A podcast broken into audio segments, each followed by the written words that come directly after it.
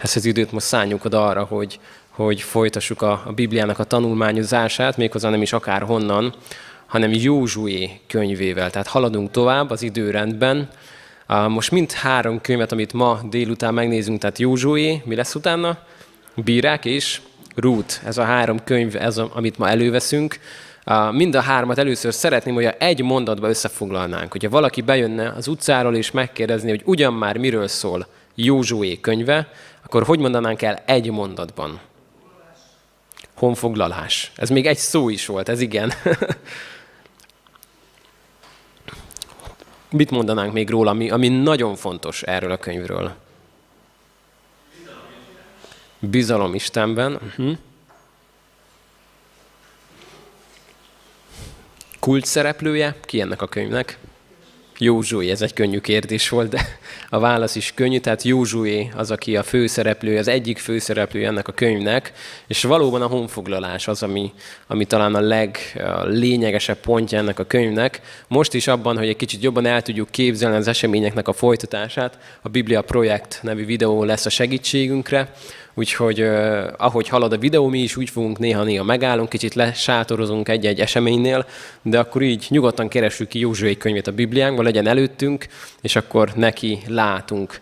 Uh, kicsit még én itt rendezkedek. És ha minden igaz, akkor el fog indulni. Józsué könyve. Uh, még mielőtt az első fejezettel foglalkoznánk, uh, hol ért véget Mózes 5. könyve? Mi, a leg, mi az utolsó fontos esemény? Mózes meghalt, pontosan. Tehát az a személy, akit Isten kiválasztott, hogy kihozza a népet Egyiptomból, hogy vezesse a népet, az halott. Meghalt, és 120 évet élt. Azt mondja az Úr neki, hogy megmutatta még a halála előtt az ígéret földjét ugye a magaslatról, de Mózes már maga nem mehetett be az ígéret földjére. Zárójeles megjegyzés, ezért Isten mégis nagyon kegyelmes volt Mózessel. Mire gondolhatok? Pontosan, a megdicsőülés hegy az hol is van? Hát az az ígéret földjén van, nem? Az Izraelben van. És Mózes ott lehetett, ha már az új szövetségben, de az Isten mégis bevitte, és mégis megjutalmazta, és ott lehetett. Úgyhogy onnan veszi fel a szálat Józsé könyv, hogy Mózes halott. És az, aki eddig vezette a népet, aki ott volt a néppel a pusztába, Egyiptomból kezdődően, az most halott. A sírhelye hol van pontosan? Nem tudjuk, mert hogy ki temette el? Az Isten temette el. Hát ez kevés ember mondhatja el, hogy az Isten eltemette őt. Hát így van, úgyhogy Mózes már biztos, hogy ott van, de azért nagyjából tudjuk, hogy hol lehet, de a pontos helyét nem tudjuk a, a sírjának Mózesnek.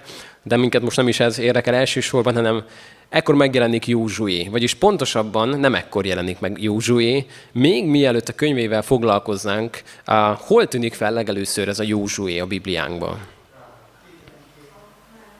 Már azelőtt... Hú, sok minden...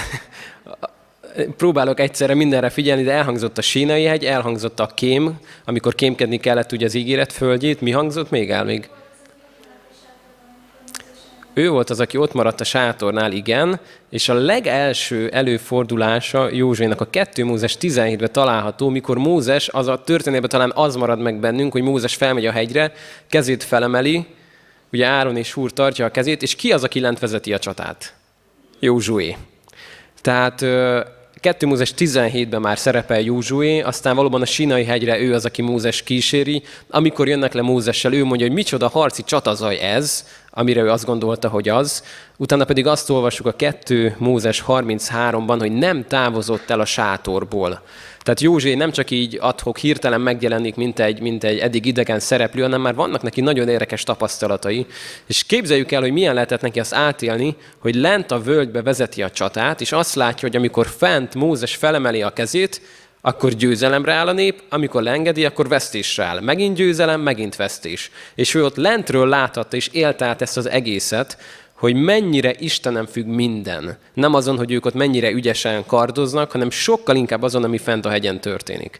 Tehát Józsuének már voltak ilyen nagyon érdekes tapasztalatai az Istennel, és nagyon érdekes az ő neve, Józsué, Jósua, és Jézusnak a Héber neve a Jesua, érezzük, hogy nagyon-nagyon közel áll ez a kettő egymáshoz. Tehát épp, hogy csak egy nagyon apró kis ponttal lehetne talán megkülönböztetni őket, ezért egy nagyon erős előképe is Jézusnak, mint a szabadítónak az új szövetségben. És mielőtt még mindig, még belekezdenénk az első fejezetbe, Mózesnek a könyvei mivel voltak telve? Mi az, ami újra és újra megtörtént? Visszaesés, zúgolódás, lázadás. Hát mondhatni, hogy Józsué könyve az egy üde színfoltja az Ószövetségnek. Egyetlen egyszer sem olvasunk benne olyat, hogy lázadozott volna a nép a vezető ellen, se olyat, hogy lázadoztak volna Isten ellen. Volt, hogy elkövettek hibát, majd látni fogjuk, de nem zúgolódtak és nem lázadoztak, mint eddig. Tehát azt mondhatjuk, hogy egy nagyon érdekes színfoltja a folytatásnak, ugyanis amikor odaér a nép, ahol már egyszer voltak, ugye, és akkor fel lehet tenni a kérdés, hogy változott-e valami a puszta alatt. Hát tudjuk azt, hogy ketten voltak a, azok, akik megmaradtak az eredeti népből. Ki, ki ez a kettő? Józsué, ugye értelmszerűen az egyik, a másik pedig Káleb. Ők voltak a ketten, akik megmaradtak a nemzedékükből, és jött egy új nemzedék. És fel lehet tenni a kérés, hogy változott-e valami? Mert ugyanaz az ígéret földje, ugyanazok a harcosok vannak odabent, ugyanazok az erődített városok vannak odabent, de változott-e valami a nép között? Hát ezt fogjuk megnézni. Úgyhogy akkor induljunk most el Józsué könyvénél, ez a kis videónk egy nagyon kis egyszerű felfrissítéssel kezd, ugye, hogy Ábrahámnak Isten ígéretet tett, hogy, hogy el fogja vezetni az ígéret földjére, megjelent Mózes, akiről eddig beszéltünk, a sínai hegy törvényedás, ezt most gyorsan átpörgetjük, a pusztai vándorlás, látjuk azt, ahogyan a Mózes elmondta a záró beszédénél, hogy engedelmeskedetek el az Istennek, el, előttetek van az élet és a halál, és attól függ, hogy melyiket választjátok, az fog történni a ti életetekben. És itt vannak ugye az ígéret földjének a kapujánál most már. És akkor itt látjuk a könyvnek a felosztását, az első öt fejezetben a Józsué vezeti Izraelt, utána a hatodik fejezettől jönnek a csaták, de ezekre majd hamarosan kitérünk. Utána a, felosztják ugye a területet, és végül pedig Józsuének a záró szavaira fog sor kerülni. Hát akkor nézzük az elejét. Azt látjuk tehát, amiről már beszéltünk, hogy Mózes meghalt, és egy új Mózes, mint Józsué, az, aki vezeti mostantól a népet, és egyből a könyvnek az elején arra hívja a népet, hogy, hogy engedelmeskedjetek az Istennek. A nép pedig azt mondja Józsuének, hogy követni fogunk, hogyha milyen leszel? Mit kérnek Józsuétól? Légy Légy erős és bátor, és akkor rendben lesz. És ezt jó néhányszor le van írva az első fejezetben, hogy légy erős és bátor. Megparancsoltam neked, hogy légy erős és bátor. Uh, utána látjuk azt, hogy a folytatásban uh, kiküldik a kémeket. Na és akkor itt most felvesszük a szálat. Ugyanaz a föld, ugyanaz az ígéret földje, minden tökéletesen ugyanaz, de valami megváltozott a népben. Mert ugye az előző csapat, akiket Mózes küldött ki, ott ketten mondták azt, hogy József és Káleb azt mondta, hogy bemegyünk oda, az Isten, Istennél van, ez nekünk adta, a többiek mit mondtak? Nem, nagyon nem, végünk van, megesznek minket, stb. stb. Hát ezek a kémek milyen üzenettel jöttek vissza? Isten már kezünkbe adta ezt a földet. Retteg tőlünk az egész nép. És ekkor van egy érdekes szereplő, aki megjelenik. Ki is az a hölgy, aki ott megjelent? Ráháb. Mit tudunk erről a Ráhábról? Parázna nő, tehát prostituált volt, és zsidó volt, vagy nem zsidó? Nem, határozottan nem. Egy pogány. Egy pogány prostituált nő. Hát, ha lehet valakit rosszabbul jellemezni most a zsidóság szempontjából, akkor tehát Ráháb az volt. Prostituált volt, és pogány. És egy nagyon érdekes dolog, ez fontos lesz, hogy mi történik akkor, amikor egy pogány felismeri Istenben a megváltót. Akkor Isten kiírtja őt, mint a többit? Nem. Pontosan nem, hanem azt látjuk, hogy Ráháb egy nagyon-nagyon fontos szereplője, aki felismeri Izraelnek az Istenében az Istent és átáll ugye az ő oldalukra, megvédi őket, és amit látunk Ráhábról, az, hogy nem csak, hogy életben marad és megmenekül, hanem egyenes ágú felmenője lesz Jézus Krisztusnak. Egy pogány prostituált. Ezt újra hat hangsúlyozzam ki. Tehát itt van egy nép, egy idegen nép, Kánának a, a, a bűnös népei, és amikor egy prostituált nő az akkori mondjuk szavakkal éve mondjuk úgy, hogy megtér az Istenhez, és felismeri benne az egyik az Istent, akkor az Isten megkönyörül rajta, nem írtja ki, nem pusztítja el, beemeli az ő üt tervébe, és Jézusnak az egyeneságú felmenője lesz. Ez nagyon fontos lesz, majd később, amikor a népírtásnak a gondolatával fogunk egy kicsit foglalkozni. Tehát felismeri a, és elvezeti, tehát felismerte ezt, ugye segítségére volt a, a kémeknek, és utána jön egy nagyon fontos esemény, átkelés a, már nem a Vörös tengeren, hanem a Jordánon, pontosan átkelés a Jordánon. Ez csak egy-két érdekes dolgot hadd olvasok ezzel kapcsolatban. 1927-ben volt egy földrengés, pontosan itt, ezen a területen, ahol beomlott a, a Jordánnak ez az agyagos partja, 21 órán keresztül teljesen elzárta a vizet. Teljesen az egész folyómeder, ottól át kellett volna szállni, teljesen száraz lett, 21 órán keresztül. Utána visszatért majd a, a folyó a medrébe, tehát volt már ilyen azóta is a történelemben, úgyhogy ez nincs leírva, hogy Isten pontosan hogyan, milyen természeti erőkkel, de megtette azt, hogy a nép átkelt a vizen. Nagyon hasonló ez ugye ahhoz, amikor Mózes vezeti a népét, és átkelnek a vörös tengeren. Nagyon hasonlít ez, a, ez az esemény, sok a párhuzam benne, de elindulnak, és amikor elindulnak, átkelnek, a papok mennek ugye elől. Most itt egy kicsit gyorsabban fogunk menni. Száraz lábbal igen átkelnek, itt van egy kis visszatekintésünk a törvény és másra. Ami, ami viszont érdekes, itt is megállunk egy kicsit, hogy ahelyett, hogy Izrael Józsué vezetésével mindenféle nagyon gyors katonai hadjáratba indítana, azt látjuk, hogy a törvényről beszélgetnek, páska, körülmetélés, stb. egy Isten tiszteletet tartanak. Hát ilyet még nem láttak ellenségek, hogy bejön, betör egy ellenséges nép, és nem azonnal indulnak és kardérre hánynak, hanem bejönnek és Isten tiszteletet tartanak. Istenről emlékeznek, emléket emelnek neki, stb. Tehát látjuk azt, hogy, hogy 40 év alatt valami nagyon megváltozott a népbe. És a Mózesnek ugye volt egy találkozása Istennel az égő csipkebukorban, Hát itt Józsuénak valami hasonló találkozása lehetett. Ugye ott áll Jerikó ostroma előtt, nézi azt a hatalmas várat. Az egy, az egy borzasztó erődítmény volt. Katonai szakértők szerint, hogyha Izrael körbe sáncolta volna, elzárta volna a vizét, élelmet, mindent, évekig, jó néhány évig tartó ostrom kezdődött volna, talán éheztetéssel sikerült volna leverni őket, de a kánáni többi népek valószínűleg segítségére siettek volna Jerikónak. Tehát Izrael, amikor átment a Jordánon, igazából azt mondták, hogy esélyünk nincs emberileg ezt az erődítményt bevenni. Borzasztóan le voltak maradva katonailag. Tehát az, abban a korban a harci kocsik, azok voltak a mai tankok. Izraelnek nem voltak harci kocsiaik, nem voltak normális fegyvereik, kardjaik, pajzsaik. Tehát egy nagyon egyszerű nomád nép érkezett, egy abban a korban az egyik legerősebb várral szembe odaálltak. És amikor Józsué ott nézi Jerikót, akkor megjelenik valaki. Hogy odalapozunk a, a Bibliánkhoz, a ötödik fejezetünkben találjuk azt, amikor Józsué Jerikónál volt, 13. vers, föltekintett és látta, hogy egy férfi áll előtte kivont karddal a kezében. Oda ment hozzá Józsué, megkérdezte tőle, közénk tartozol, vagy ellenségeinkhez? Az pedig így felelt. Nem hanem az Úr seregének vezére vagyok. Most jöttem. Ekkor Józsué mit csinált? Arccal földre borult előtte. És ezt mondta neki, mit akar mondani szolgájának az én uram az Úr. Az Úr seregének vezére felelte Józsuénak, old le sarudat a lábadról, mert szent az a hely, ahol állsz. Józsué pedig úgy tett. Ismerős ez, hogy old le a sarudat a lábadról, mert szent az a hely?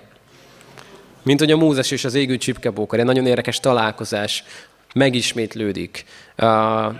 Sokat lehetne itt időzni, hogy ki volt az úr seregének a vezére. Abba biztosak lehetünk, hogy Józsé arccal földre borult előtte, és ő hagyta. Hát ez esetben, mikor valaki egy angyal előtt borult le, az angyal mit, mit szokott ilyenkor válaszolni? Ne, te, te szolgatásod vagyok én is, stb. stb. Ez a valaki megengedte neki. Így arra következtethetünk, hogy ez nem egy átlagos angyal volt csupán, hanem Jézus Krisztusnak a megjelenése lehetett, aki ekkor beszélt Józsuéval, és érdekes a válasza, hogy kérdezi Józsué, hogy hozzánk tartozó, vagy ellenséghez. És azt mondja, hogy nem. Nem, nem az van, hogy ti, meg az ellenség. Ebből talán az egész Józsué könyvére fontos megjegyeznünk, hogy itt nem Józsué harca, Izrael harca, ez az Istennek a csatája. És nagyon fontos az az ige, az 5 Mózes 9.5-ben, mikor azt olvassuk, megmondja az Úr Mózesnek, hogy nem azért űzik ki ezeket a népeket, mert annyira jól csinálja Izrael a dolgát, vagy annyira szeretné, hanem mert azok a népek olyan istentelenek és olyan erkölcstelen dolgokat tesznek. Erről majd még lesz szó, de a kánáni népekről azok biztosak lehetünk abban a régészeti feltárások alapján.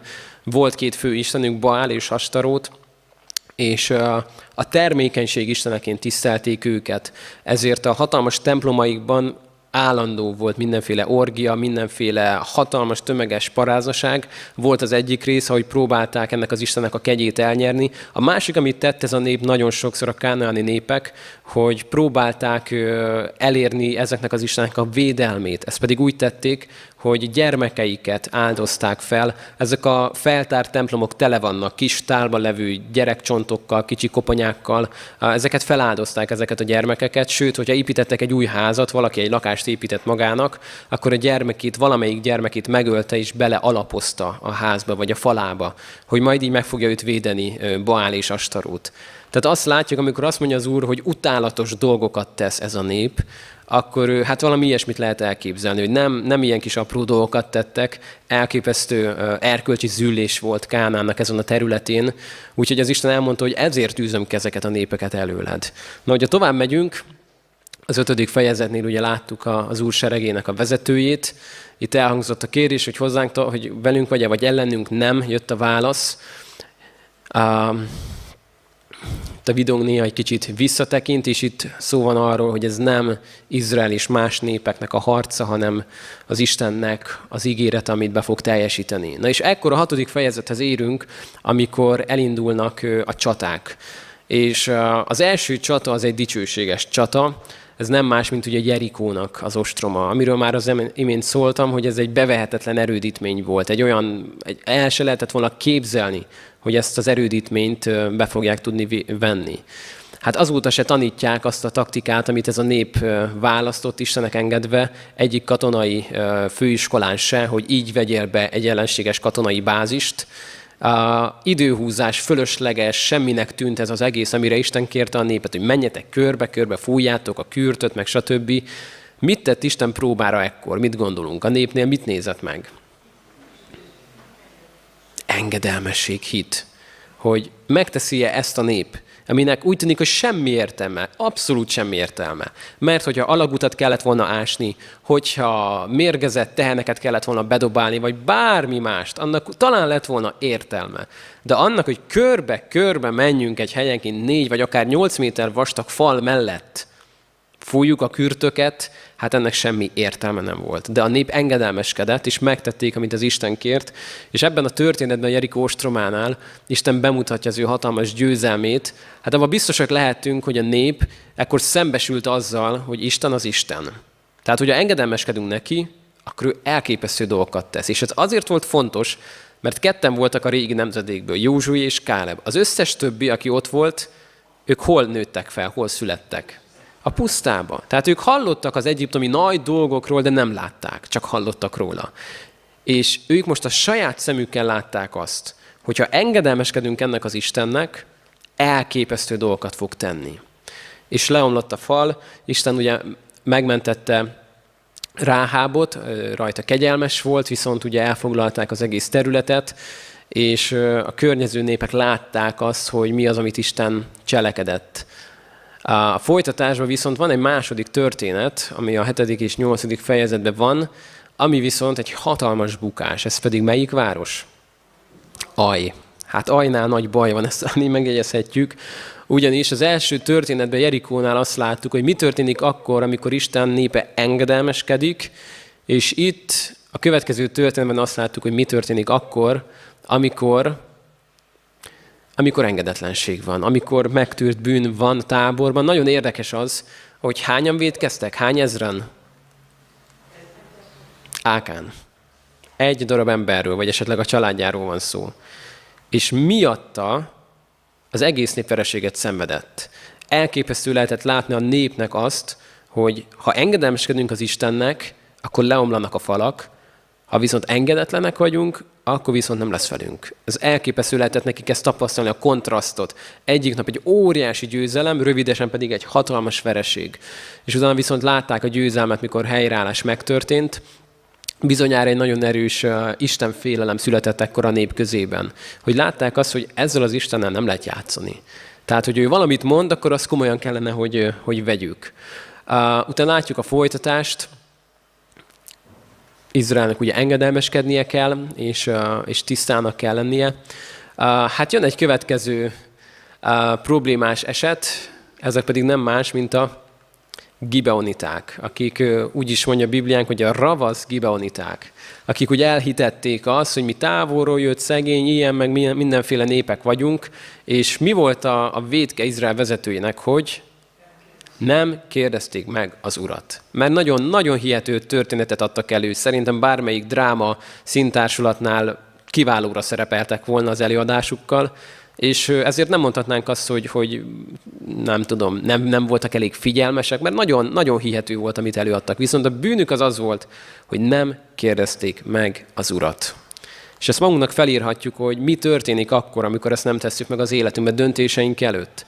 Utána a gibeonitáknak a, a tett fogadalom az csak hullámzik, és újabb és újabb hullámokat ver majd Izrael történet. Egészen Dávid királyig látjuk majd ennek a következményét, hogy mi lett abból, amit itt Józsuék tettek. És látjuk azt, hogy micsoda győzelmeket éltek át, és amikor nem figyeltek az Úrra, és nem kérdezték meg, logikusan cselekedtek, minden, minden jónak tűnt, de mégis nem kérdezték meg az Urat, és látjuk ennek a következményét. A folytatásban azt látjuk, hogy különböző kánáni királyok összefognak, el akarják pusztítani Izraelt, de, de nem tudják, és itt van egy hosszas-hosszas felsorolás mindazokról, akiket Izrael legyőzött és elpusztított. És a következő rész ennek a könyvnek, ami nekünk unalmas lehet a 13-22, az majd a területnek a felosztása, de gondoljunk bele abba, hogyha tehát mi, amikor olvasjuk, hogy ki melyik területet kapja meg, az nekünk lehet, hogy fáraszt olvasmány, hogyha én most tegyük fel, hogy felosztjuk Pécelt, jó? És írnám azt, hogy hát az István család akkor ettől az utcáig ezt a területet kapja meg, Óvári testvéré ez lesz, a Szilágyi Efraiméki ez a terület lesz, hát az minket nagyon érdekel, hogy most akkor az az utcasarok még az enyém, vagy a következő már nem, vagy most hogy van. Tehát ez nekik egy nagyon fontos volt, hogy most akkor hogy is lesz, és mint, és Istennek az ígéretét látták ebből, hogy ő megígérte, és most bevitte őket, és elfoglalhatják. Itt viszont még mielőtt a felosztásra rátérnénk, egy fontos kérdés, ami felvetődik, és nem csak, nem csak a, a bibliolvasásunk során, hanem felvetődik akkor is, amikor beszélgetünk emberekkel, nagyon sokan, vagy nagyon sokszor kaptam már meg azt a kérdést, hogy milyen Isten az, amik elrendel egy népírtást, egy teljes népírtást. Ki az, aki már találkozott ilyen kérdéssel, hogy, hogy milyen, ugye elég, igen, láttam sok kezet felemelkedni, tehát el szokott hangozni ez a kérdés emberektől, hogy hát ez a szeretet Istene. Uh, hát amiről az imént szóltunk, hogy ez a kánáni nép borzasztó dolgokat tett. Ugye gyermekáldozatok, gyermekeket bealapoztak a házakba, falakba, uh, elképesztő uh, mélységekben volt a homoszexualitás, morális erkölcs, ez tényleg sehol nem volt. Tehát ez Sodoma Gomora jellegű szintre jutott ez a, ez a kánáni terület. És látjuk azt, hogy egyszer ez volt az, amire Isten azt mondta, hogy, hogy ezeknek a népeknek az utálatossága miatt kiűzi őket. Itt elhangzik egy kérdés, hogy, hogy teljes népírtásról van ez szó. Azt mondja ugye, hogy teljes kiirtás nem volt túlélő, minden lélegző egyént megöltek, Viszont érdekes az, hogy látjuk utána, hogy elhangzik mondjuk az egyik népről, hogy teljesen ki lett írtva, később viszont találkozunk annak a népnek a neveivel. Tehát látjuk azt azért, hogy, hogy érdekesen vannak ezek megfogalmazva, illetve pont az imént beszéltünk arról, hogy volt egy pogány és parázna asszony, aki kiírtásra írt, vagy lett volna ítélve, de amikor felismerte Izrael istenében az Istent, és segítségül hívta, akkor mi történt vele? Megmenekült. Tehát ott van Ráháb, ott van majd később, amikor Rút érkezünk, látunk másokat is. Tehát látjuk Istent, hogy nem, nem csak így gondolkodott, hogy mindenkit és mindenhol, hanem felfedezte Ráhábban a hitet. És van még itt egy érdekes dolog, hogy amikor ilyen témák előkerülnek, akkor, akkor elhangzik az, hogy hát micsoda Isten egy ilyen, hogy, hogy hát kiirtott ezt a népet. Nemrég, mikor beszélgettem valakivel erről, és nagyon bosszantotta az, hogy Isten ezt tette, kérdeztem, hogy mit gondolsz az iszlám államról. Hát mondja nekem, hogy hát az a legnagyobb fertője az emberiségnek, hogy miket tesznek a nőkkel, a gyerekekkel, és hogy, és hogy hogy lehetnek ilyen emberek a Földön. Pont akkor volt a híradóban, hogy Putyin volt az, aki, aki sok politizálás után ő volt talán az egyik első, aki, aki kézzelfogható katonai csapást mért ezekre a területekre, és mondta nekem ez az ember, hogy na végre ez a Putyin valaki, aki végre igazságot tett, és, és ezeket a borzasztó embereket eltüntette onnan. És kérdeztem ettől a, ettől a barátomtól, hogy na álljon meg a menet. Tehát Putyin igazságos volt, Isten meg igazságtalan. És az iszlám állam még meg se közelítette azt a, azokat a borzalmakat, amiket mondjuk a kánáni népek tettek a saját idejükben, és Isten azt mondta, hogy elég, ezt ő nem nézi tovább. És hogy az igazságossága mennyire ilyen, amikor az ő népe majd később ugyanilyen borzalmakat fog elkövetni, akkor mi lesz a népnek a büntetése később, előbb-utóbb? Hova kerül a nép?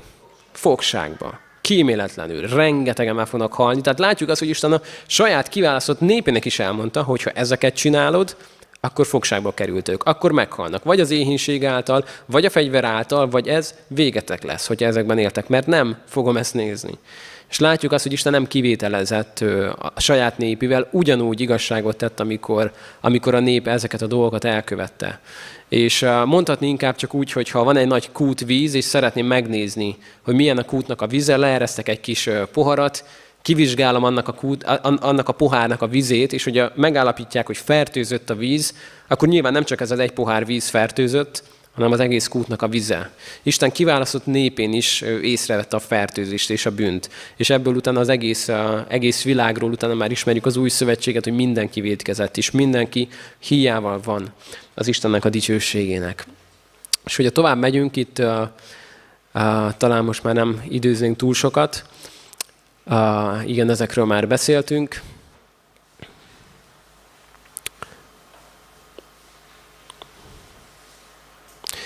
az is elhangzott, hogy a kánaániták számára is volt lehetőség arra, hogy, hogy megtérjenek. Nézzük például Ráhábnak az esetét. Uh, igen, igen, most ezen is kicsit ugrunk. Tehát visszatérve akkor Józsuénak a, a könyvére, a 13. fejezettől indul az a, az a felosztás, amiről az imént beszéltünk, amikor, amikor felosztotta Józsué a népet. Van itt egy fontos dolog, hány területre osztotta fel a népet? 12, ugye? Hogy is jött akkor ez ki? Tehát Lévi törzse, ugye, ő nem kap, ugye, mert ő a léviták. Akkor hogy jött ki a 12? Tehát ha ők nem kapnak, Efraim és Manassé. Pontosan, tehát József révén Efraim és Manassé, tehát ketten kaptak, így jön majd ki a 12, a léviták viszont menedékvárosokat kaptak, illetve ugye nekik egész más szolgálatuk volt. Igen, tehát az odaírta a videókészítő, hogy ez számunkra lehet, hogy unalmasnak tűnik, de számunkra borzasztóan izgalmas volt látni azt, hogy Isten betöltötte azt az ígéretet, amit, amit megadott Ábrahámnak, és látjuk azt, hogy bevitte őket az ígéretnek a földjére. És ahogyan Mózes ugyanúgy folytatja, és ugyanúgy zárul Józsuénak a könyve, Józsué figyelmezteti a népet halála előtt, és elmondja ezek az utolsó intelmei, újra a népet engedelmességre hívja. És egy nagyon érdekes dolgot találunk itt, amin uh, szeretném, hogy egy kicsit megállnánk. Tehát Józsué könyve bemutatja azt, hogy mi történik akkor, amikor a nép engedelmeskedik, lásd Jerikó, mi történik akkor, amikor a nép engedetlen, lásd Aj. És Józsué itt a könyvnek a végén, a 24. fejezetben beszél a Sikemi országgyűlésen. És elmondja a népnek, hogy akkor most válasszatok.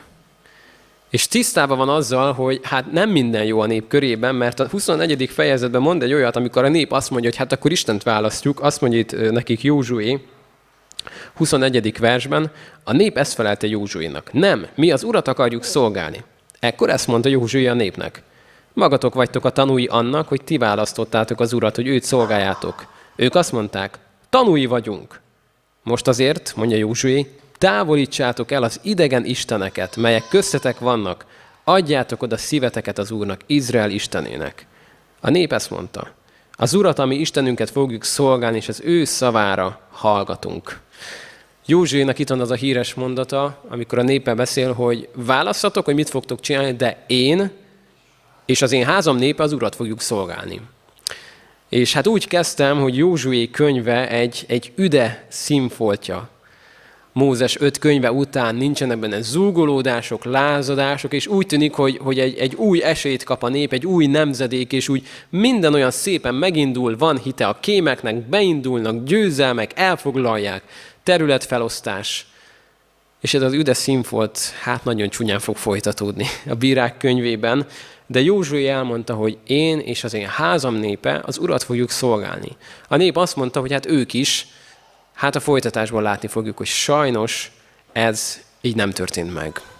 De még így összegezve Józsué könyvét azt látjuk, hogy Isten megmutatta az ő hűségét, és meglátszott az, hogy mi történne akkor, amikor a nép engedelmeskedik, amikor a helyén van egy nép, akkor, akkor még az Ószövetségben is micsoda áldások sorozata következett volna. De aztán olvassuk már Józsué könyvében, hogy nem igazán sikerült az a kiírtás, nem igazán sikerült az, hogy ne házasodjatok össze, mert elkezdtek összeházasodni, és Istennek nem azzal volt a baja, hogy egy pogány házasság köttetett, mert nem volt baj a rúttal, azzal volt baj, amikor azt mondja, hogy megházasodtak, fiaikat, slányaikat elvették, és az ő isteneiket kezdték el követni.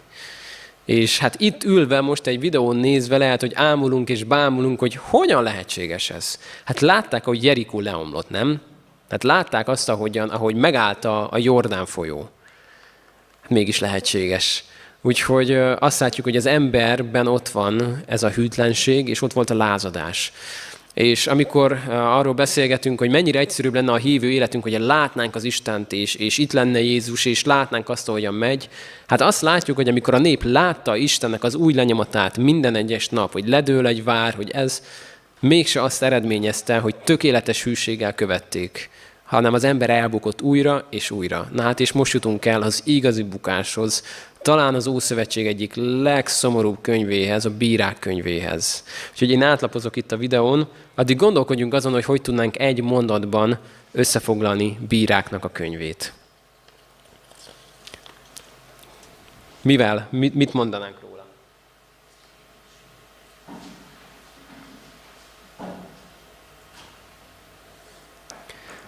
Hogy mondanánk a Bírák könyvét? Miről szól? Többször is elhangzik, hogy mindenki azt tette, amit jónak lát. Hát a gond az, hogy nem azt látták jónak, amit Isten. Tehát mindenki azt tette, amit akar. És miről szól a bírák könyve? Mi az, ami, ami újra és újra megjelenik?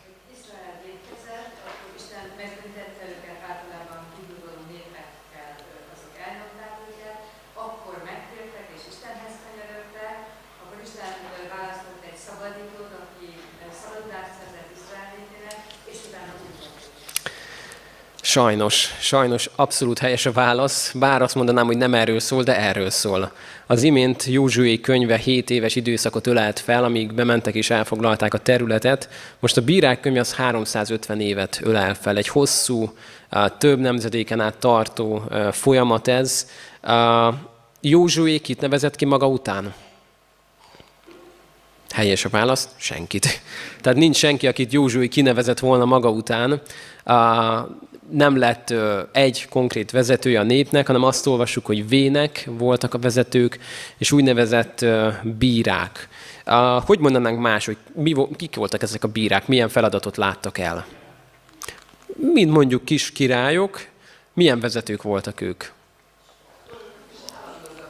Államigazgatás, vallási vezetők, és sokkal inkább még Hat, hadvezér, katonai vezetők. Tehát valaki azt mondta, hogy mai szavakkal érve lehet azt mondanánk, hogy szabadságharcos, vagy egy gerilla vezér. Uh, lehet, hogy nem ez, ami a bírákról eszünkbe jut, de igazából valami ilyesmi. Tehát akik ott voltak, felálltak, harcoltak, legyőzték az ellenséget, uh, és végig, végig azt a spirált fogjuk látni, amiről Márti szólt, ami újra és újra hétszer ismétlődik meg ebben a könyvben. Hétszer. Hogy Izrael jólétben van, elhagyja az Istent, jön az ellenség, megsanyargatják, Istenhez kiált, megtér, jólétben van, elhagyja az Istent, jön, hétszer fog ez a kör egyre mélyebben és egyre mélyebben megismétlődni. Tehát ez a 350 év, a, ott fejeztük be hogy a Józsué könyvét, hogy Józsué felhívja a népnek a figyelmét arra, hogy akkor ti most bejöttetek az ígéret földjére, de emlékezzetek, Józsué is meghalt, és egy teljes bukás az, egy, egy igazán sötét könyve ez az Ószövetségnek, amit itt látni fogunk. Jönnek ezek a bírák, akikről most szóltunk, akik nem, ne úgy képzeljünk el, mint egy, egy trónteremben ülő bíró, aki minden nap peres ügyekbe avatkozik bele. Ilyenekbe is kellett néha beleszólniuk, sokkal inkább, mint, mint katonai vezetők voltak. És a, felhívják a figyelmünket, hogy ez a könyv ez igazán alkalmas a nyugalom megzavarására. Főleg a könyvnek a vége tartalmazza talán a legsötétebb történeteit a Bibliának. És uh, miért van ez leírva? Azt látjuk majd a könyvnek a végén, hogy hova jut el ez a nép. Uh, ott volt egy üdes színfolt a Józsué könyve, hogy lehetne ez jó. És aztán látjuk, hogy oda jut a bírák könyvének a végén, hogy egy lévita olyan dolgokat tesz, amire azt mondhatjuk, hogy ha egy lévita ilyet csinál, akkor mit csinált a nép többi része? És micsoda elképesztő borzalmakat tesznek. És azt láthatjuk meg, hogy ami miatt, pontosan ami miatt Izrael a Kánának a népeit kiűzte, pontosan ugyanazokat a bűnöket fogják egymás után egytől egyig elkövetni a zsidók. Semmi különbség nem lesz a zsidó és a kánáni nép között. Ugyanabban a mocsokban fognak lenni. De, de nézzük meg akkor ezt a könyvet most egy kicsit alaposabban. 350 év, ahogy már mondtam, és a bírák könyvének is van egy nagyon logikus felosztása, az első két fejezet az inkább az ilyen bevezető helyzetkép, és utána látjuk újra és újra és újra különböző szereplőkön keresztül ezt a spirált, ahogy, ahogy Isten küld egy bírát, valakit elhív, megmenti a népet, és újra és újra és újra el fog bukni. Tehát itt látjuk az első fejezetben, ahogy, ahogy megnyitja, hogy még Józsué könyve úgy mutatja be, hogy egész jól sikerült ez a foglalás, a honfoglalás, és egész jól sikerült legyőzni ezeket a népeket. Hát itt már látjuk a bírák könyvében, hogy teljesen körül vannak véve, mindenhol ott vannak a kánáni népek. Józsué nagyon érdekes katonai módszert alkalmazott, keletről nyugatra, az ország kellős közepén behatolt, elvágta északot és délt, tehát hogy ne tudják egymást segíteni, és úgy először északot, majd délt elfoglalta. Egy nagyon-nagyon jó vezetőként tette ezt meg, viszont azt látjuk, hogy, hogy nem sikerült annyira ez a megtisztítás, mert hogy már a Józsué könyve írja, a házasságokon keresztül, mindenféle módokon keresztül nem csak a házasságok születtek, hanem a bálványok is átkerültek Izrael népéhez. És a, a, itt külön ki van emelve többször is ugye a gyermek áldozat, és az, amire Isten elhívta a zsidókat, hogy szent nép legyen, és bemutassák királyi papságként, hogy hogyan kellene élni, hát azt látjuk, hogy pontosan ugyanúgy fognak élni, mint a kánáni népek. Hát ebben fogunk most egy kicsit belekóstolni. Nem ez a legvidámabb könyve a Bibliának, azt elmondhatom, de akkor nézzük meg, hogy hogyan is néz ki ez a, ez a gyakorlatban. Ez a spirál, amiről már többször szó volt, újra és újra itt most bemutatja nekünk, hogy a nép vétkezik, jön egy ellenség, ami, ami uralkodik és megsanyargatja, jön a bűnbánat, Isten rendel egy szabadítót, béke lesz, jólét, és kezdődik újra előről az egész. És akkor ezt látjuk most a több történeten keresztül. Van olyan bírának, akinek a történet nagyon röviden van, csak megemlítve, viszont van egy néhány, aki, aki elég részletesen. Kik azok, akik talán több fejezetet kapnak ebből? Debóra, Sámson neve elhangzott, Gedeon, talán még megemlíthetjük Jefte nevét. Vannak még egy néhányan, Debóra volt az egyetlen asszony közülük, megemlíthetjük Otnielt, Éhudot, kit hagytunk ki. Talán itt azt látjuk, ahogy látjuk, Otnierről talán kevesebb szó van, Éhud igazán Igazán szó kimondottan le van írva, akár Éhudnak a történetében is, hogy hogy szúrta át azt az uralkodót. Tehát itt azt látjuk, hogy ahogy, ahogy a nép védkezett, és, és az Úrhoz kiáltott és megtért, mindig Isten kiválasztott egy valakit, akit a lelkével megerősített, felkent erre a szolgálatra. Debórának az esete az igazán különleges. Mondhatjuk róla, hogy egy igazi tanácsos, egy bíró, egy profétanő, anya és költő volt egyben. Ő volt az, aki ugye legyőzte Jábint, az ellenség, Kánánéknak a királyát, aki húsz éven át sanyargatta Izraelt. Jábinnak a hadvezére volt Sisera, talán az ő neve ismerős, 900 harci kocsival jött ellenük. 900 harci kocsi. Tehát minek felelt meg a harci kocsi? Tank. Tehát képzeljük el, hogy 900 tank megindul úgy ellenünk, hogy nekünk semmink nincs. Tehát később, mikor uh, másoknál olvassuk, hogy akár el legyőzik az ellenséget, akkor a, a bevett hadseregnek a lovait, azokat megsántították a zsidók, mert nem tudták, nem voltak felkészülve rá, hogy hogy kell őket kezelni. Tehát nem tudták harci kocsikat kezelni. Tehát látjuk, hogy egy óriási katonai hátrányban volt uh, Debóra és a nép, de, de Isten egyszerűen megmutatta neki, hogy mit kell tenni.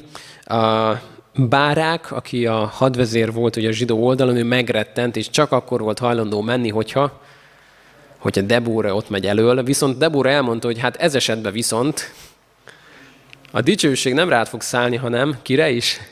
Egy asszonyra, pontosan, és nem is egyre, hanem igazából kettőre, mert Jáél, lesz egy másik asszony, aki megöli majd ö, Siserát. Aztán a következő, akiről talán nagyobb ö, szó esik, ő Gedeon egy nagyon érdekes történet. Azt látjuk, hogy Isten nem a legalkalmasabbakat választja ki végig ebben a könyvben. Kiválaszt egy asszonyt abban a korban, amikor nem sokra becsülték a nőket. Kiválasztja Gedeont, akinek a családja kit imádott és tisztelt. Baált. Tehát Baál oltárokról és szentélyekről olvasunk az ő felmenőinél, és azt mondja még hozzá, hogy nem is egy nagy törzsből való, hanem a legkisebb törzs közül való ez a Gedeon, Ekkor az ellenség a midjánitákról beszélünk, itt különböző ellenségek vannak, midjániták, filiszteusok, stb. Most épp a midjánitákkal gyűlt meg a baj. Az ő harcmodorukkal az volt a nagy probléma, hogy nem annyira harci kocsikat használtak, hanem tevéket. Ők voltak az elsők, akikről le van írva, hogy tevékkel ö, katonáskodtak. Sokkal gyorsabbak voltak, mint bárki eddig. Megvárták az aratást, és amikor elkészült az aratás, tevére pattantak, elképesztő gyorsasággal mentek, és mindent letaroltak. Hát ezért olvassuk azt, hogy Gedeon félve próbált valamit megmenteni, mert tudta, hogy jönni fognak. És akkor jönnek, mindent elvesznek és elmennek. Pontosan. Tehát Gedeon nem így látta magát, de az úr megszólította, és azt mondta, hogy Gedeon, te erős vitéz. Hát Gedeon nem így érezte, kért két próbát is, ezt azért álljunk meg zárójelbe, ez nem azt jelenti, hogy itt Isten arra bátorít minket, hogy mi mindig mindenféle próbákat és jeleket kérjünk tőle. Válaszolt Gedeonnak a, a, a kéréseire, és kétszer is megadta neki, hogy, hogy bizonyosságot adott neki, de inkább Gedeonnak a, az ingatag hitéről adott egy tanúbizonyságot, és arról nem akarta elhinni, hogy tényleg ez így történik. Volt benne egy keserűség, azt mondta, hogy hol vannak azok a csodák, amikről őseim meg stb. beszélnek, itt már sok éve eltelt, és sok nyomorúság után uh, nem igazán látta, hogy ez megtörténhetne. Gedeon volt az, aki utána uh, összeszedte a népet, először 32 ezer katonát. Azért az egy szép szám, nem? Tehát 32 ezer zsidó katona, az egy, az egy egész tekintélyes hadsereg. Utána ezt Isten lecsökkentette 10 ezer, és végül maradt belőle 300. Tehát azt mondta az Úr, hogy ez a tízezer is olyan sok, hogy a végén még azt mondanátok, hogy ezek ti voltatok is, akkor milyen ügyesen harcoltatok. 300-ra Isten lecsökkentette egy elképesztő túlerővel szembe, tehát nyilván a 300 katona tudta, hogy ha itt bármi történni fog ma, és nem halunk meg mind a 300-an, hát akkor azok nem mi vagyunk. Akkor az Isten. Mert mi 300-an itt aztán semmit nem tudnánk tenni. És nagyon érdekes volt, ahogy, ahogy az Úr vezette Gedeont, mit kellett tenni ennek a 300 férfinak?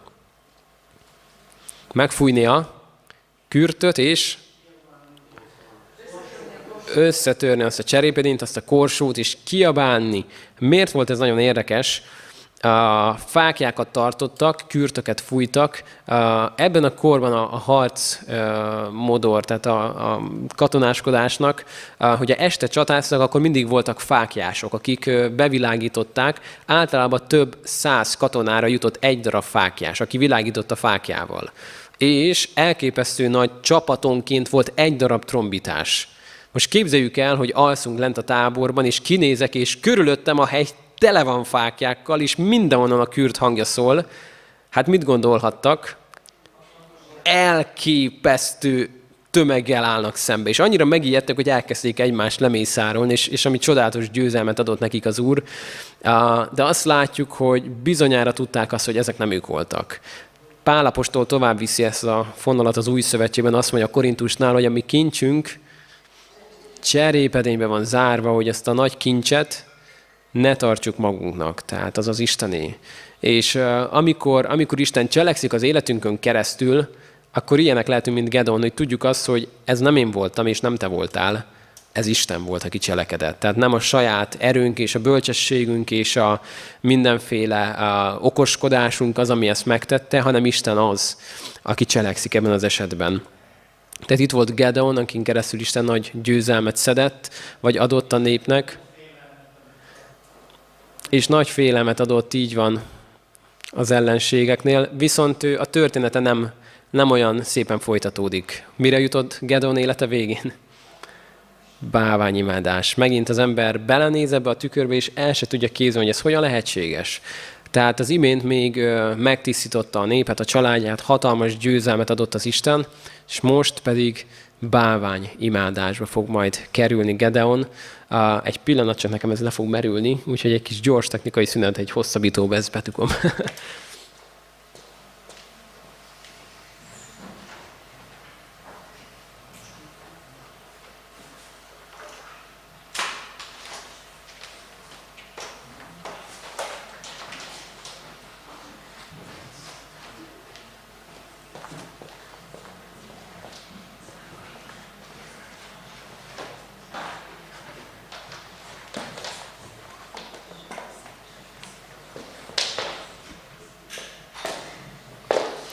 elhárult a veszély.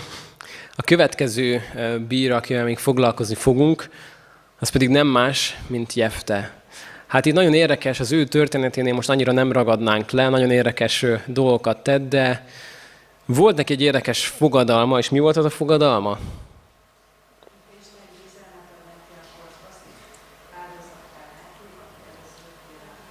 Pontosan. Tehát azt, azt mondta ez az ember egy bíraként, hogy aki először ki fog jönni az ajtón, azt ő feláldozza.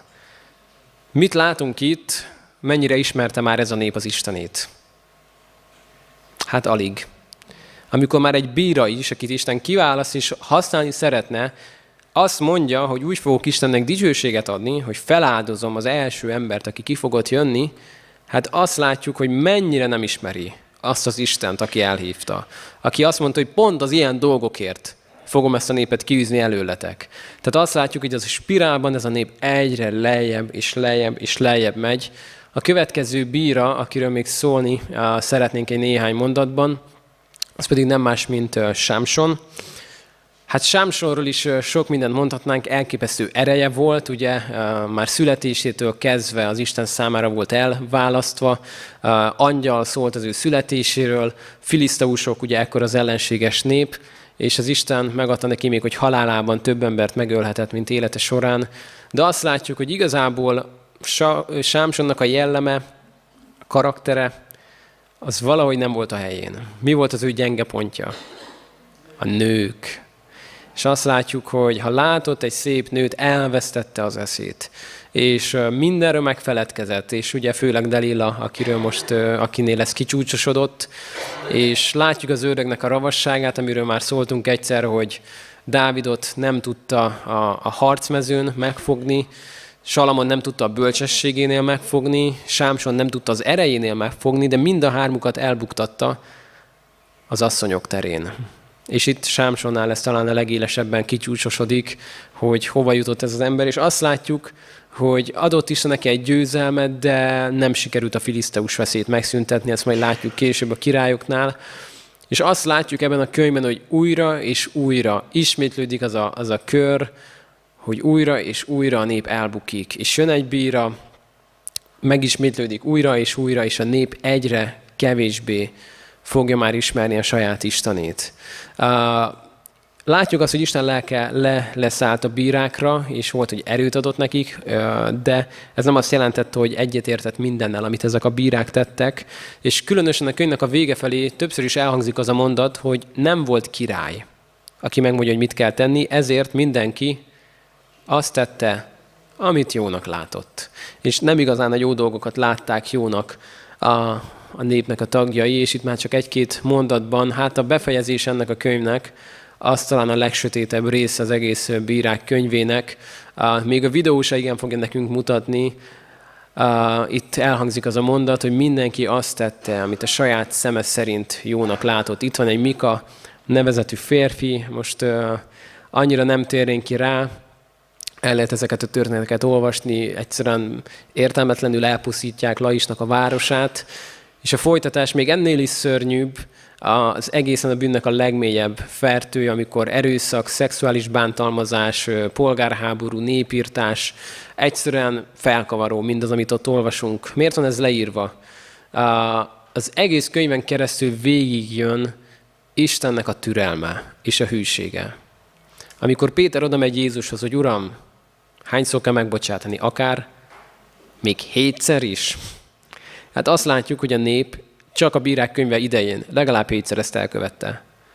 És, és nem tanultak egyetlen egyszer a hibából újra és újra. És mielőtt annyira elítélnénk ezt a népet, nem tudom, hogy kicsit sikerül néha magunkra ismerni.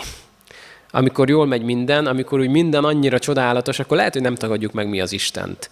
De, de lehet, hogy visszaveszünk, nem? Az imából, az igéből, már nem keressük annyira, mert most jól vagyok.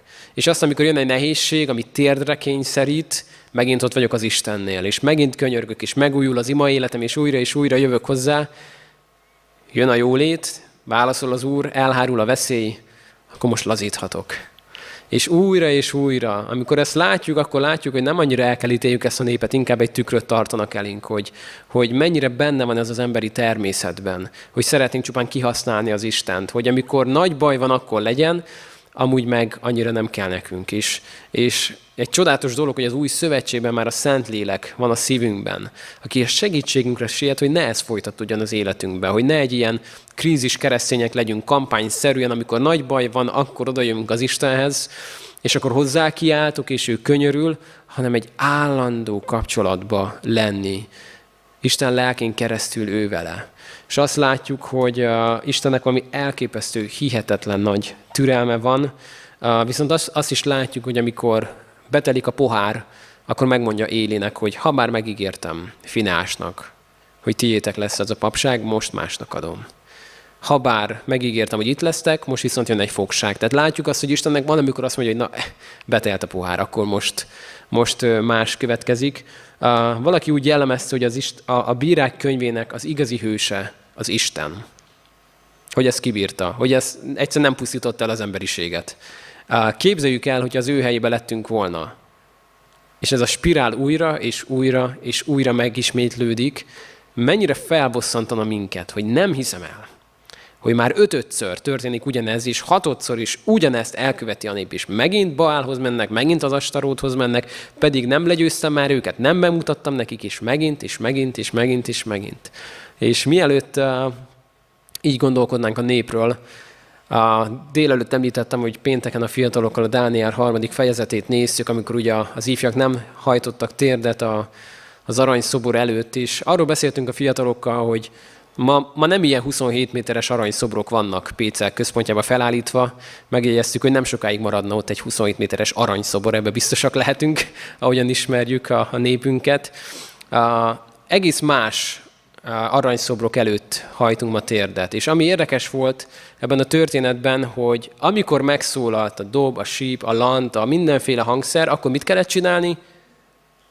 Oda kellett menni, és le kellett borulni a bálvány előtt. És erről felismerhetjük a bálványokat az életünkbe, hogy amikor megszólalnak, akkor azonnal oda kell menni és térdet hajtani előtte. Akkor menni kell. És ami bálvány az életünkben, az dirigál nekünk, az, az egy olyan helyre kerül, kéri az elsőbséget, hogy amikor szól az a bálvány, akkor megyek, térdet hajtok előtte. Nem számít semmi, mert most mennem kell, mert a bálványom hív engem.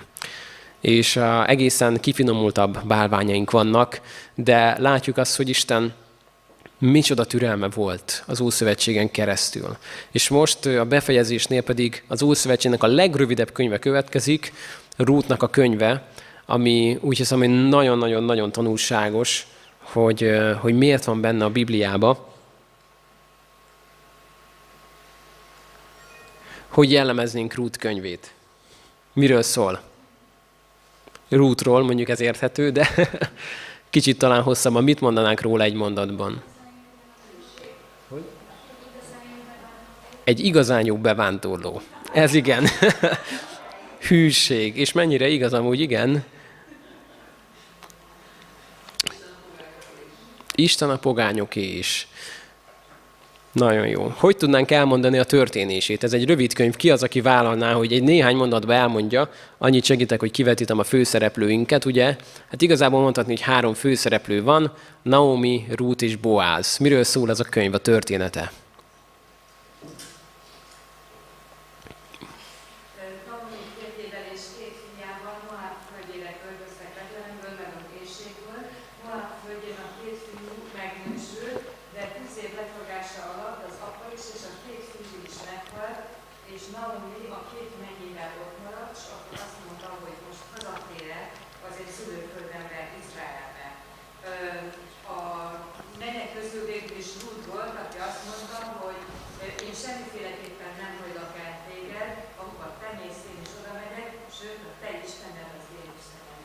és hm. megérkeztek Betlehembe az átforgatás idejére, és Ruth kiment, hogy az aratók után szedegesse a balász, ez Boáznak a földjén volt, és Boáz, és amikor kijött az aratokhoz, érdeklődött Ruth felől, és mondták, hogy ő milyen hűségesen bánt Naomival, és végül is úgy alakult a helyzet, hogy Boáz feleségből vette Ruthot, lehet, hogy gyorsan mondom. Nagyon jó.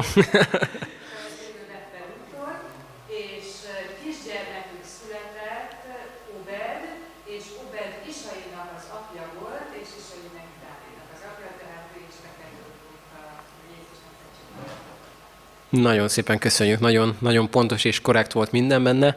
Hát ez a története, úgyhogy én a történetét nem ismételném meg, csupán egy néhány érdekességet szeretnék ebből felvetni. Négy fejezete van ugye ennek a kis rövidke könyvnek. Ugye úgy kezdődik, hogy ez kiknek az idejébe játszódik? A bírák idejébe. Tehát az imént említettem, hogy a bírák időszaka az nem a legfényesebb időszaka volt. Izrael történetének, sőt, talán az egyik legsötétebb. És uh, különösen a vége fele látjuk, hogy, hogy pontosan ugyanolyan bűnökben, mocsokban éltek, mint a többi nép, a gyermekáldozás, szexuális bántalmazás, népírtás, többet háborúztak egymással, mint a környező népekkel. Azt mondják, hogy a bírák idején Izrael igazi ellensége önmaga volt elképesztő testvérharcokba mentek bele. Nagyon-nagyon sok negatív van ennek az időszaknak, és ebben az időszakban, amikor már úgy éreznénk elolvasva a bírák könyvét, hogy hogy lehet ennyire sötét valami, Isten a tudtunkra ad egy érdekes kis történetet a Ruth könyvében, megmutatni, hogy, hogy egy ilyen időszakban is lehet egy fénypont, és lehet valami, ami kivétel. És nagyon érdekes ez a könyv, a Ruth könyve, hogy Sokan bírálták annak idején, hogy hogy kerülhetett ez bele a Bibliába, hiszen alig beszél Istenről. Alig említi meg. Hát egy-két utalás talán csak van rá, de hogy nem egy olyan könyv, mint mondjuk a bírák könyve, vagy a prédikátor könyve. Tehát úgy tűnik, hogy van ennek helye a kánonban, ott van a helye. És nagyon érdekes látni, hogy mennyire ott van a helye. És Isten bemutatja azt, hogy most a bírák könyve után, ami, ami 350 évről és elképesztő történelmi helyzetekről szól, helyet ad egy olyan kis apró történetnek, ami igazából mondhatni, hogy három vagy talán néhány emberről szól, még ha hozzáveszünk a, a rokonokat. Épp hogy csak egy néhány embernek a története, de ott van a Bibliában. Moab földjéről, de ahogy elhangzott, a halálesetek után hazamegy ugye, és Márti a történetet már elmondta, úgyhogy azt most akkor nem ismételném meg. Itt csak azt látjuk képiesítve egy kissé, hogy Naomi ugye visszaindul, és csak az egyik menye megy vele, ez pedig ugye nem más, mint Ruth. És az a hűség, ami, amit itt látunk, ez egy kult szó, az a ragaszkodás, az a lojalitás, hogy ahova te mész, oda megyek én, a te néped az én népem, és ami elhangzott, hogy a te Istened az én Istenem. Uh, csak egy érdekesség, hogy hogyan érezhetett Naomi, átnevezte magát Marrának, ami annyit jelent, hogy keserűség. Tehát képzeljük el, hogy hogyan érezhette magát. Meghaltak ugye a férfiak, tragédia, az egész élete, éhínség van, és visszamennek ugye, és éhínségben arról beszélgetnek, hogy hogyan tudunk ételhez jutni. Érdekes, hogy a törvényben van arra egy parancsolat, hogy Isten azt szeretné, hogy gondoskodjanak még a szegényekről is. Milyen módon lehet ezt megtenni? Uh-huh. Tehát az, hagyni kell őket szedegetni, nem kell felszedni, sőt, ott kell hagyni ezeket a lehulló dolgokat, különösen azoknak, akik, akik szegények. És azt látjuk, hogy itt van Boáz, aki egy nemes lélek, aki, aki nagyon nagy vendég szeretettel fogadja ezt a családot, és, és igazi jó szívűséget tanúsít feléjük, és ugye, ahogy elhangzott, rokoni kapcsolat, stb. kapcsán előjön majd az a kérés a, a sógorházasság, tehát az a férfi, aki gondot visel a rokonának a, az özvegyen maradt feleségéről, és Naomi ennek nagyon megörül, erre bátorítja Rútot, Rút pedig ezt jelzi majd Boáznak, aki elfogadja, és, és nem pont a legegyszerűbben, de majd utána ugye végül a házasság létrejön, és Isten beteljesíti. De ami az igazán érdemes ebben, itt csak látjuk a történet folytatását, hogy Ruth leveszi most már a, a gyászruhát, ezzel kifejezi azt, hogy már nem gyászolja a férjét, a Boász pedig veszi a lapot, amikor ugye a köntösé, a ruhája szélére, sarkához megy. Ezek ilyen nagyon erős jelzések voltak ebben a korban, ez egyértelmű volt számára. A igen mond, tehát utána pedig majd az egész vének és a város előtt ezt, ezt legálisan és nyilvánosan fogják megkötetni ezt a házasságot, és hogy mindenki számára egyértelmű legyen. Ugye, aki közelebbi rokon, az lemond erről, és végül az elején, a történet elején láttuk Rútnak a hűségét és a lojalitását. Itt viszont most Boáznak látjuk a hűségét, hogy egy, egy hát milyen volt Rút, milyen asszony volt végül is? Pogány. Egy pogány asszony elvesz. És látjuk, hogy Isten nem kifogásolta az, hogy egy pogány asszonyt elvesz, mert az a pogány asszony azt mondta előzőleg, hogy a te Istened az én Istenem lesz. Tehát nem ezzel volt a baj, hogy, hogy valaki megházasodott, és más vette el elsősorban, hanem azzal, amikor, a, amikor az Isten felcserélődött. És mit látunk ebben? Az a mondat jut eszemben, amit Armstrong mondott, hogy kislépés egy embernek, hatalmas ugrás az emberiségnek. Nézhetnénk, hogy hát mit keres Ruth könyve, olyan kis jelentéktelen, kis semmi esemény, de azt látjuk, ahogyan Isten és hogy visszaviszünk Mózes 5 könyvére. A bűneset után azt mondta az Úr, hogy a büntetés a kígyónak meg lesz, hogy az asszony magja a fejedre fog taposni, te viszont a sarkát mardosot megmarad. És emlékszünk még a sebzett győztesnek a fogalmára, és láttuk azt, ahogyan ez kezdte az öt Mózesben Isten egy kicsit kinyitni nekünk. Ahogyan már, már szó volt arról, hogy akkor Abrám, Ábrahám ígéret földje, általad nyer áldást a föld minden nemzetsége. És kezdte ezt még tovább vinni, hogy látok egy csillagot feljönni Jákóbnál, és, és lett utána a kiválasztott törzs, és, és kezdtek a proféciák beindulni, és azt látjuk, hogy a Isten Józsui bírák rútnál ez kezdi a színfalak mögött tovább építgetni. És bekerül egy ráháb ebbe a, a nemzetségbe, most bekerül egy, egy rút.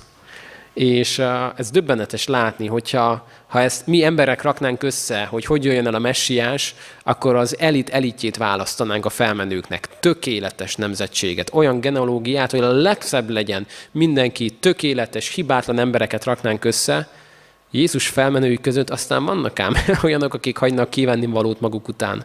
Egy pogány ráháb, egy pogány rút, hogy kerülnek ők bele?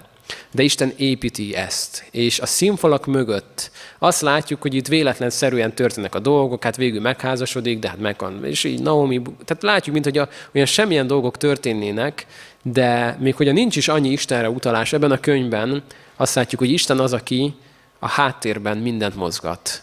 És látjuk azt, hogyan kezdi szépen lassan kibontakoztatni azt az üdv tervét, hogy eljutunk Rútnak a könyvének a végénél, és a befejezés ennek a könyvnek lassan a mi befejezésünk is lesz. Úgy fejeződik be ez a könyv, ezek Pérec utódai. Pérec nemzette Hekront, Hekron nemzette Rámot, Rám nemzette Aminnádábot, Aminnádáb nemzette Nassont, Nasson nemzette Szalmont, Szalmon nemzette Boázt, tehát most ugye Boázhoz jutottunk, Boáz nemzette Óbédot, Óbéd nemzette Isait, Isai pedig Dávidot. És itt már eljutunk oda, hogy a Dávidnak a fia, az a király, aki majd uralkodni fog, és aki majd helyreállít. Bírák könyvben elhangzik sokszor, hogy nem volt királya a népnek, ezért mindenki azt tette, amit jónak lát. És megmutatja ez a néhány történeti könyv, hogy mi történik akkor, amikor az emberek azt teszik, amit jónak látnak hogy micsoda elképesztő züllés történik. Az jut erről eszembe, amikor óvodások között kísérletet hajtottak végre, hogy azt mondták az óvónők a gyerekeknek, hogy most akkor mindenki ma azt fog tenni, amit csak akar. Hát a gyerekek nagyon megörültek, körülbelül 5 percig. Gyönyörű, hát olyan öröm volt bennük, hogy akkor most nem kell azt csinálni, amit a Marcsi néni mond, meg stb. Most akkor mindenki azt csinál, amit szeretne. Nem tudom mennyi idő, már nem emlékszem pontosan a kísérletre, de rövid időn belül azt mondták az óvodások, hogy óvó néni, mikor lehetne azt, azt csináljuk, amit kell, amit mondanak? Mert szeretnénk azt tenni, amit kérnek tőlünk. Amikor az ember magára van hagyva, és azt tesz, amit szeret, Hát erről szól a bírák könyve. Otthon nyugodtan olvassuk el, elég az utolsó négy fejezetet. És szerintem elég is lesz, hogy megérezzük ennek az ízét, amikor az ember azt teszi, amit jónak lát.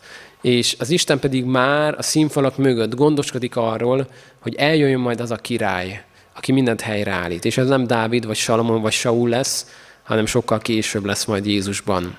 És azt látjuk, hogy amit ő megígért a teremtés után már rögtön, azt valami elképesztő pontossággal és aprólékosan építi fel. Szinte véletlennek tűnő történések sorozatában. És befejezésként csak annyit hadd mondjak, hogy saját életünkhöz kössük ezt mind. Ahogy látjuk, hogy Isten üt tervében, a Bibliában, nem véletlennek a sorozata az, ami előbb-utóbb valahova elvezetett, hanem Isten minden egyes apró szálat tökéletesen látott, ugyanez az Isten az Istenünk. Tehát ne gondoljuk azt, hogy az életünkben véletlenek vannak. Véletlenek a találkozások, véletlenek az, hogy holnap melyik igét fogod reggel olvasni. Nem véletlen az, hogy ki mit mond neked, hogyan bátorít, vagy hogyha Isten oda indít téged valakihez, hogy menj oda és bátoríts, de nem véletlenek. És ahogy valószínűleg Ruth nem gondolta, hogy micsoda micsoda családba került ő így bele, és ki lesz majd az ő utóda. Lehet, hogy mi se gondoljuk sokszor, hogy mi fog történni, ha egy-egy kedves szót mondok valakinek, vagy hogyha, vagy hogyha valami apróságot megteszek valakiért.